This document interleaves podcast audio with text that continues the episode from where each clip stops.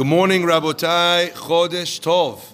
Breakfast this morning, a loving memory of Alfred Sutton, Alav Shalom, Lilu Nishmat Abraham Ben Zarif, sponsored by Morris Sutton. Breakfast is also sponsored by Robert Yadgarov in honor of the Kahal and wishing the entire Kahal Hatzlaha. Breakfast is also sponsored, in loving memory of Ruth Jerome, Aleha Shalom, Lilu Nishmat, Ruth Bat Farida Aleha Shalom, sponsored by her son Joey Jerome. Breakfast is also sponsored in loving memory of Lilu Nishmat, Penina Bat Hefsi Aleha Shalom, sponsored by Irina and Michael Gad. Thank you. Rabotai, Vizot teruma shetikchu meitem. This is what you should take, the teruma you should take from them. Zahav, v'chesef, v'nechoshet. I want you to take gold and silver and copper. Now, the reason why I'm quoting this pasuk is because there's something fascinating that comes out of this dedication to the temple of Zahav, of gold. And what is it? We know that on the day of the Kohen Gadol, when the Kohen Gadol would go in on Yom Kippur to the, into the Kodesh HaKodashim, he had separate clothing that he would wear. He would divest himself of his beged, of his clothing that had gold in it, go into the Kodesh HaKodashim wearing only linen. Why? Says the Gemara, because en kategor naase sanegor. A, a, a prosecuting attorney, attorney cannot become a defense attorney. If zahav was something that the Jewish people were going to sin with, with the egel hazahav, with the golden calf, so it can't be that that's going to be something that's going to elicit a sense of forgiveness and a feeling of mercy from Hakadosh Baruch Hu.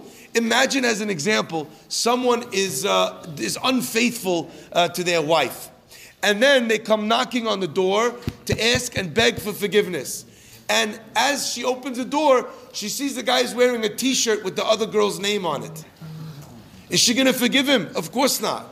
The reason why I use this example, even though it's a little bit indelicate, is because that's exactly the point. The Gemara says that when the Jewish people were standing at Har Sinai, it was like they were like a kala under the chuppah. When they worshipped the golden calf, they took another husband. They bowed to another god. It was like kala shezinta tachat chupata, like a kala which is unfaithful to and is with another man under the other the itself. So to take gold, which is reminiscent of that, is like wearing the T-shirt with the name of the other of the other husband of the Avodah Zarah. So therefore, the Kohen does not wear it into the Kodesh Hakodashim. This is something I was taught my whole life, and then I had a bomb question.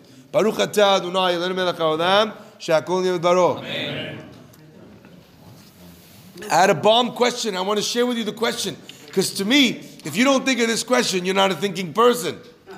Rabotai, the Kohen Gadol goes into the Kodesh HaKodashim. What are we saying? The guy can't wear any gold. Take off all the gold. Gold is terrible. Gold is the worst. Gold's not going to get you any kapara.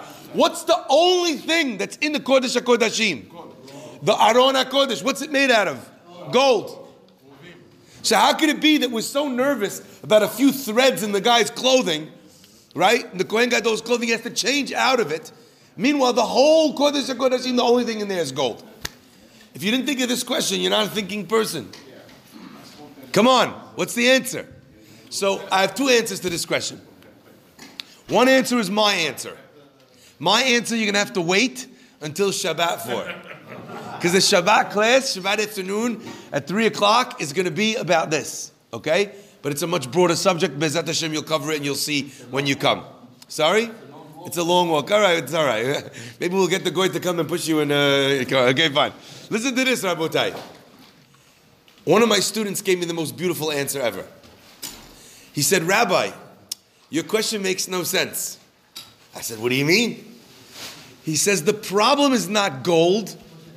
The problem is when you mix gold with human. When human beings were given a lot of gold, what happens? They get spoiled. They start thinking only about themselves, about luxury. When they start thinking about that, then they can turn astray. That's what it says in the Pasuk when the Jewish people are traveling. It says, and where were they? Where'd they go? They went to Dizahab. It says in Divarim. Says Rashi on the spot, quoting the Midrash. If you look in the whole Torah, there's not a single place called Dizahab. What does Dizahab mean? It's a hint. It means Daizahav. When there was too much when there was enough gold, the Jewish people turned away from God. They didn't need to call out them anymore. They had enough gold, gold standard in the bank account, in the diversified portfolios. So, such a case, when that happened, then they turned astray. So too, he said, when the Kohen Gadol is wearing gold, that's a mixture of human being with his frailty, with his weakness, and motarot and luxury. That doesn't produce a good result. But to have gold standing by itself, Hazit, what did the gold do? Gold is not impure. Gold can be holy, especially when it's given with the right intentions. Bezrat Hashem, we should be Zoche Bezrat Hashem in this wonderful month of joy. The secret of joy, Rabotai, is the ability to not be to not be taken astray, to not take your eye off the ball of the important things. Rabotai, Zahav and Kesef are both words in the Torah to describe wealth and value. But there's an interesting differential between Zahav and Kesef. What's better, Zahav or Kesef? Gold or silver? One would assume gold. Take a look at the letters. Zayin is first, seven. The next letter is Hey, five. The next letter is Bet, two. It goes from the top to the bottom. Kesef is exactly the opposite. Why? Chaf is 20. Samach is 60. Pei is 80. Is 80. The difference between Zahav and Kesef is Zahav is consistently going down, whereas with Kesef is consistently going up. Why?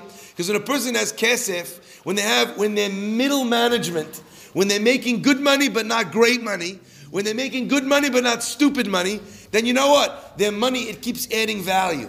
At a certain stage, when a person has so much money, di zahab, you know what happens? They go from zayin to hey to bet. In fact, as the Gemara says, a person has a tremendous amount of money. What happens? All he wants is more and more and more. So if he has zayin, what does he feel like he has? He feels like he has five, and then I'll If he has five, what does he feel like he has? Feels like he has two. The more he has, the less he feels he has.